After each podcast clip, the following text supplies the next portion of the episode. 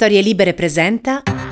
Buongiorno e bentrovati in questo nuovo appuntamento di Quarto Potere, la rassegna stampa di Storie Libere, mercoledì 28 giugno 2023, come sempre in voce Massimiliano Coccio, come sempre andremo a vedere quello che ci riservano i quotidiani che troverete questa mattina in edicola. I titoli sono frazionati un po' tra vari argomenti. Quest'oggi dal Corriere della Sera, che apre con il cambio al vertice di Banca Italia, arriva Panetta e al centro Putin disarma la Wagner, il capo è in esilio. La Repubblica, le spine di Panetta. La Stampa, il governo contro la BCE, Banca Italia sì a Panetta. Poi ancora sul lato di sinistra della prima pagina del quotidiano, diretto da Massimo Giannini, una foto di Vladimir Putin con su scritto voleva uccidere tutti, riferito a Prigozhin. Poi Libero ci annuncia che dopo l'alluvione della Romagna, commissariato il PD, il generale Figliuolo gestirà la ricostruzione e i Dem rosicano. Il Giornale, tassi amari per l'Italia, la BCE li alza ancora, e il Fatto Quotidiano, Santanchè, casa al Pantheon e Maserati pagate da Visibilia, la maggioranza rinvia al 5 luglio il dibattito alla Camera, e la Verità, guadagni illeciti dei Benetton, truffa e peculato, i primi indagati. E ancora Il Tempo, il figliuolo prodigo, in riferimento appunto alla notizia della nomina del generale Francesco Paolo Figliuolo a capo dell'emergenza per l'alluvione, la ricostruzione, commissario per l'emergenza. Titolo uguale a quello del Tempo, lo fa il Riformista, il figliuolo prodigo. Non capita spesso, ma i titolisti avranno avuto la stessa idea. E Domani, Meloni si affida ai tecnici, in Emilia tocca a Figliuolo, a Banca Italia arriva Panetta. Proprio su questo articolo di Vanessa Ricciardi comprendiamo un po' come sta procedendo il governo Meloni intorno a questa partita, che però è una partita in piena continuità rispetto all'esecutivo guidato da Mario Draghi, perché leggiamo Vanessa Ricciardi che scrive: la Presidente del Consiglio Giorgia Meloni continua a occupare caselle con gli uomini che ha e con quelli che non ha. Da una parte ieri il Consiglio dei Ministri ha avviato l'iter per la nomina di Fabio Panetta a governatore di Banca Italia. Meloni ha provato tutto per averlo ministro dell'economia, lo considera infatti un tecnico capace per risolvere varie situazioni all'interno di Banca Italia e vicino alla destra. Panetta ha resistito alle lusinghe, arrivate anche al presidente Sergio Mattarella, di diventare capo del MEF, e realizzerà la sua grande ambizione, quella di prendere il posto dell'uscente Ignazio Visco. Sempre ieri, dopo settimane di attesa, la Presidente ha deciso di mettere sul commissario per la ricostruzione post-alluvione il cappello dell'alpino del generale Francesco Paolo Figliuolo, una scelta meno scontata rispetto a quello di Banca Italia. In questo caso infatti l'ex supercommissario al Covid è diventato celebre per essere stato nominato dall'allora Presidente del Consiglio Mario Draghi subcommissario. Saranno i subcommissari appunto di invece della ricostruzione, saranno i presidenti di Emilia Romagna, Marche e Toscana. La selezione nuovo eroe è stata dura e costellata di polemiche tra i nomi in lizza a destra dopo il tramonto della candidatura più scontata del presidente della regione Stefano Bonaccini. C'era anche Guido Bertolaso, ex capo della protezione civile, adesso assessore al welfare in Lombardia, una scelta che avrebbe lasciato un buco nella regione a guida Lega. Figliuolo, alpino con 3 lauree rispettivamente in scienze politiche, scienze strategiche, sicurezza internazionale e diplomatiche, si occupa di tutte le operazioni militari in ambito nazionale e internazionale condotte nei 5 domini, terra, mare, cielo e spazio e cyber, un ruolo che confermano Domani dal Covid manterrà e che, aggiungono i detrattori in ambito militare, non c'entra nulla con che serve per la ricostruzione e la gestione di appalti, il coordinamento di imprese, il monitoraggio dello stato di attuazione dei progetti. Il primo commento piccato del PD, che sperava nella nomina di Bonaccini, è arrivato dalla consigliera emiliana dei Dem Ottavia Soncini. 41 giorni di ritardo inspiegabile per nominare come commissario in Romagna il generale Figliuolo, la stessa figura che venne indicata già da Mario Draghi durante la pandemia. Questa è l'efficienza del governo Meloni. Il presidente tuttavia preferisce mantenere buoni rapporti, hanno lavorato bene insieme, ricordano dalla regione. Esemplare la volta in cui Bonaccini ha aiutato il supercommissario a salvare 400.000 vaccini Moderna messi a rischio da un guasto meccanico del camion che li trasportava. Figliuolo gli rese un pubblico ringraziamento. La collaborazione tra commissario e presidente della regione, tra l'altro della conferenza delle regioni, è andata avanti senza intoppi. Sulla carta Meloni non ha lasciato spazio agli avversari politici, in realtà i sub puntano a un ruolo di primo piano, indipendentemente dal decreto sulla concreta durata di questa ennesima supernomina commissariale. Nessuno si esprime. Che il generale punti a un'ascesa non è un mistero. Nell'autobiografia di Figliuolo, scritta con Beppe Severignini, un italiano, l'alpino racconta che la settimana prima della mia nomina a commissario del Covid è stato nominato il capo di Stato Maggiore dell'Esercito. Io ero nella lista ristretta, una delusione che gli aveva fatto pensare di lasciare perdere tutto e fare un po' di attività in montagna. Se questo nuovo compito gli sbarrerà la strada o lo aiuterà, si vedrà. Figliuolo dicono sia un ottimista, il tempo è galantuomo, come gli alpini, e il tempo delle nomine è un eterno ritorno, scrive Vanessa Ricciardi su Domani. Ecco, questo articolo ci porta nel non entusiasmantissimo mondo delle nomine, ci fa comprendere in qualche modo un po' come sta andando questo governo Meloni in termini anche di selezione della classe dirigente. Va da sé che, al di là di un po' di nomine politiche, da questo punto di vista il resto è in piena continuità con Mario Draghi. Ma c'è un altro caso che ha ancora centro un po' di tutta quanta la questione del dibattito del centrodestra, il caso di Daniela Santanchè. Perché Daniela Santanchè è come dire un personaggio assai originale, fa anche il ministro del turismo da qualche tempo e ha qualche guaio di troppo con le sue società con cui gestisce una serie di attività ricettive turistico-alberghiere, attività che ovviamente gli hanno valso qualche rogna in sede giudiziaria, tra stipendi non pagati, imposte non versate, accuse dei dipendenti. Insomma, la Santanchè è sul punto di lasciare, ma il governo la difende perché la Santanchè è anche una donna di potere. E il prossimo 5 di luglio ci sarà l'informativa sul caso delle sue società. Tra l'altro siamo un paese molto originale dove il conflitto di interessi è davvero un appendice tra le parole chiave della politica. Ma leggiamo appunto Adriana Logroscino sul caso Santanchè. Mercoledì 5 luglio in Senato, la seduta in cui la ministra del turismo Daniela Santanchè riferirà in Parlamento riguardo all'inchiesta che coinvolge le sue società, è stata fissata in conferenza dei capigruppo ieri. L'informativa non costituisce un precedente, ha commentato il presidente di Palazzo Madama Ignazio La Russia lasciando la riunione.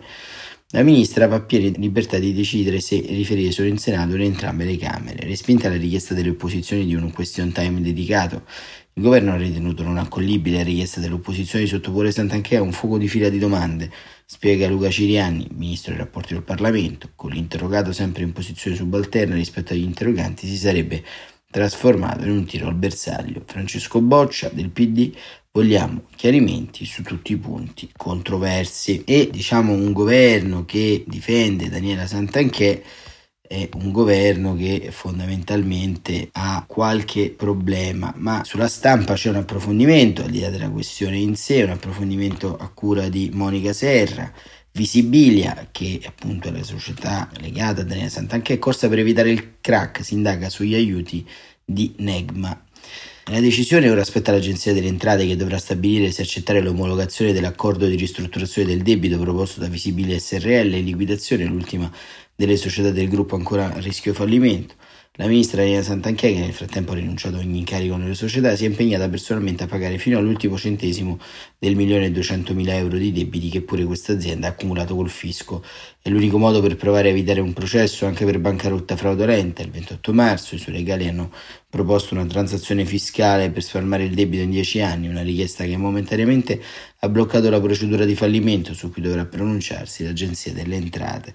Non a caso alcuni funzionari e dirigenti che si stanno occupando della pratica hanno chiesto un confronto con la procura e nel pomeriggio di ieri una riunione di circa un'ora si è tenuta al quarto piano del Palazzo di Giustizia. Nell'ufficio della procuratrice aggiunta Laura Pedio, a capo del pool che indaga per bancarotta fraudolenta e falso in bilancio, tra gli altri la ministra Santanchè, e che conosce bene le condizioni economiche delle società, come si legge infatti nella consulenza del professor Nicola Vecchiari, nominato dai PM Roberto Fontana e Maria Gravina. Alla data del 31 dicembre del 2022 la società Visibilia in liquidazione presentava un patrimonio netto negativo pari a 7 milioni di euro. Al passivo risultano debiti verso banche per 4 milioni e mezzo, debiti verso fornitori per 1,9, debiti verso le imprese di 1,100 e infine debiti tributari per 1,246.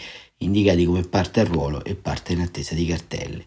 Tanto che a conclusione della consulenza il docente della Bocconi sintetizza: appare pertanto palese la situazione di crisi patrimoniale e finanziaria della società, che si trova nell'impossibilità di far fronte con l'attivo disponibile ai debiti in essere.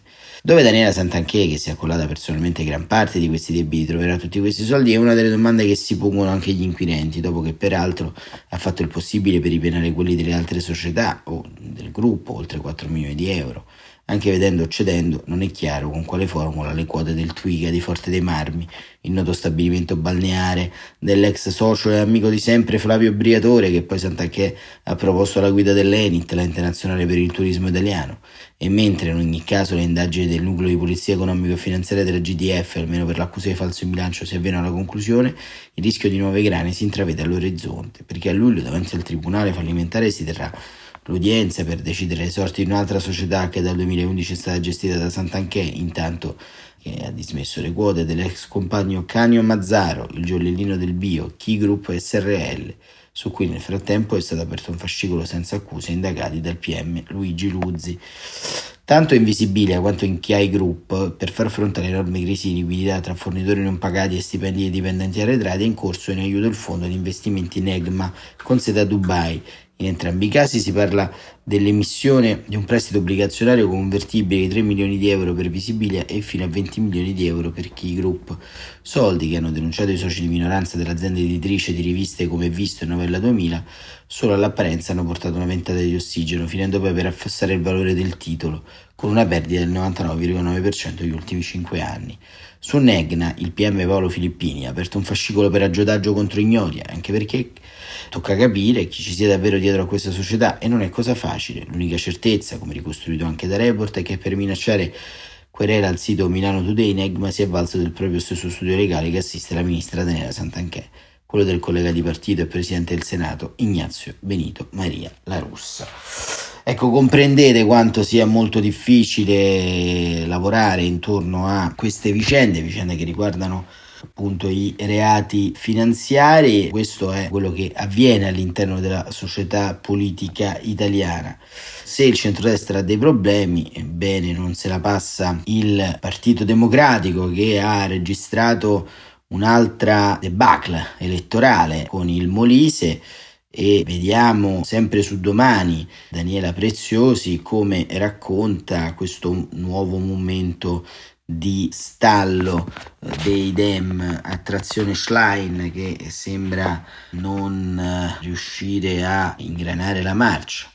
Il Molise non esiste, i Dem restano muti dopo l'ennesima sconfitta. Scrive Daniela Preziosi: una sconfitta annunciata quella del Molise, così annunciata che la notizia diventa il silenzio del PD. Elly Schlein, prima di volare a Bruxelles, dove ieri sera doveva incontrare la delegazione del PD e stamattina il commissario Piero Gentiloni, il presidente del Parlamento europeo Roberta Metsola, twitta sulla TV pubblica: nel contratto di servizio Rai viene tolta la valorizzazione del giornalismo d'inchiesta e invece inserita la promozione della natalità. Che significa e come incide sulla programmazione? Un governo di ipocriti che intanto aumenta la precarietà e sta per tagliare il PNRR sui nidi.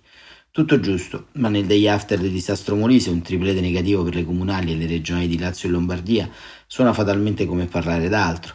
In Molise è finita con Francesco Roberti, candidato della destra a più Italia Viva, oltre il 62%, e Roberto Gravina, sostenuto da PD, Movimento 5 Stelle e Rossoverdi, poco sopra il 36%.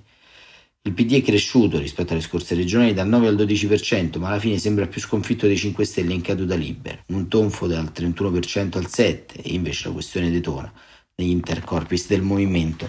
Tra i 5 Stelle il silenzio è di tomba, ma anche nel PD quasi tutti tacciono, quelli lontani alla linea di Schlein lo fanno perché le obiezioni le hanno già avanzate in direzione. In queste ore lo scontro pesante fra governo e opposizione silenzia le polemiche interna, quelli più vicini tacciono lo stesso. L'ex ministro Andrea Orlando prova a circoscrivere la botta, quella del Molise è una vicenda con caratteristiche proprie, la tendenza da registrare è il forte autolesionismo che colpisce di più il centrosinistra e i 5 Stelle che non il centrodestra, dice il Quotidiano Nazionale. Ed è vero, l'affluenza è fra dal 52 del 2018 a sotto il 48% ed è evidente che colpisce il centro-sinistra. Ma perché? Caratteristiche proprie aveva anche la sfida di Brindisi, altra persa malamente dal campo giallorosso alla tornata delle comunali, e quella di Pisa, e non è andata meglio in altre competizioni in alleanza col terzo polo. Ma quanti indizi ci vogliono se non una prova per fare almeno uno straccio di ipotesi? In pochi si avventureranno in un'analisi. Il Molise è il Molise, ci si sente rispondere ai più vicini a Schlein, non è un campione rappresentativo, certo, è una sconfitta, ma ora dobbiamo metterci al lavoro sulle campagne lanciate dalla segretaria, su cui si è registrata l'unità del partito. Né si deve fermare l'idea del costruire un lavoro comune alle opposizioni su alcuni temi, salario, sanità e PNRR. Se il Molise è il Molise, parliamo di Molise, di un deputato riformista, ma in che modo vive chi è sul territorio e ha detto di avere sondaggi di risultato in bilico tanto da indurre Conte e Schlein alla limonata in comune?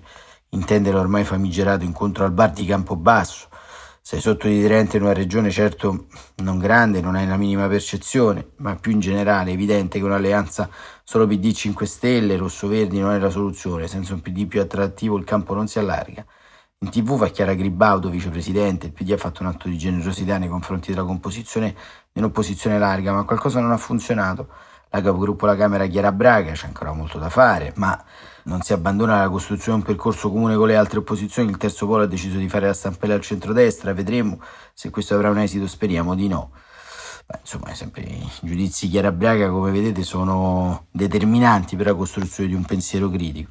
Ma Matteo Renzi vira a destra per incrociare Forza Italia, anche questo è un indizio, a dire ruvidamente c'è un problema che è Salvatore Margiotta, riformista che gioca libero, ora si mimetizzerà la batosta, il mantra è contro il voto all'europeo, ma nel 2024 si votano le regionali in Piemonte, Sardegna, Basilicata, Umbria e Abruzzo. La mia Basilicata ha molti punti in comune col Molise, far finta di nulla non mi pare la strategia migliore. La segretaria in effetti sembra puntare solo sulle europee, ma sulle liste regnano i retroscena e la confusione tra gli eurodeputati, confusione che sembra quasi coltivata, giudicata da certi dettagli. Ieri è stata annunciata per martedì a Ventotene la prossima riunione di segreteria, altra tappa simbolica dopo il luogo dove fu ritrovato il corpo di Matteotti e l'isola del confino di Spinelli e Rossi. La culla del manifesto per un'Europa libera e unita. A Ventotene Walter Veltroni ha inaugurato la corsa per le primarie del 2007 e Matteo Renzi nel 2016 ha invitato Merkel e Hollande per un vertice sull'UE dopo il Brexit. Lì Schlein ha chiamato anche gli europarlamentari e i rappresentanti istituzionali in Europa, Paolo Gentiloni e Pina Picerno. Ma risulta che siano stati invitati a pranzo, non alla discussione, a cui parteciperebbe solo il capodelegazione Brando Benifei, invitato permanente in segreteria, insieme agli omologhi di Camera e Senato. E questa era Daniela Preziosi sul Domani. Quarto Potere per oggi finisce qui. Oggi abbiamo fatto una bella ripassata di temi nazionali per sconfortarci un po' rispetto al dibattito pubblico interno, che ci sconforta solamente meno rispetto a quanto ci sconforta la condizione del sistema informativo in Italia, degli opinionisti sui talk show. Su questo consiglio facciamo in tempo, un ottimo articolo di Giuliano Ferrara sul Foglio. E niente, che dirvi, buon proseguimento di giornata e ci sentiamo domani mattina come sempre, sempre alle 7:45.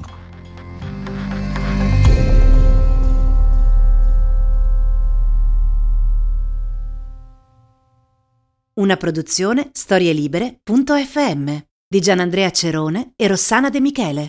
Coordinamento editoriale Guido Guenci.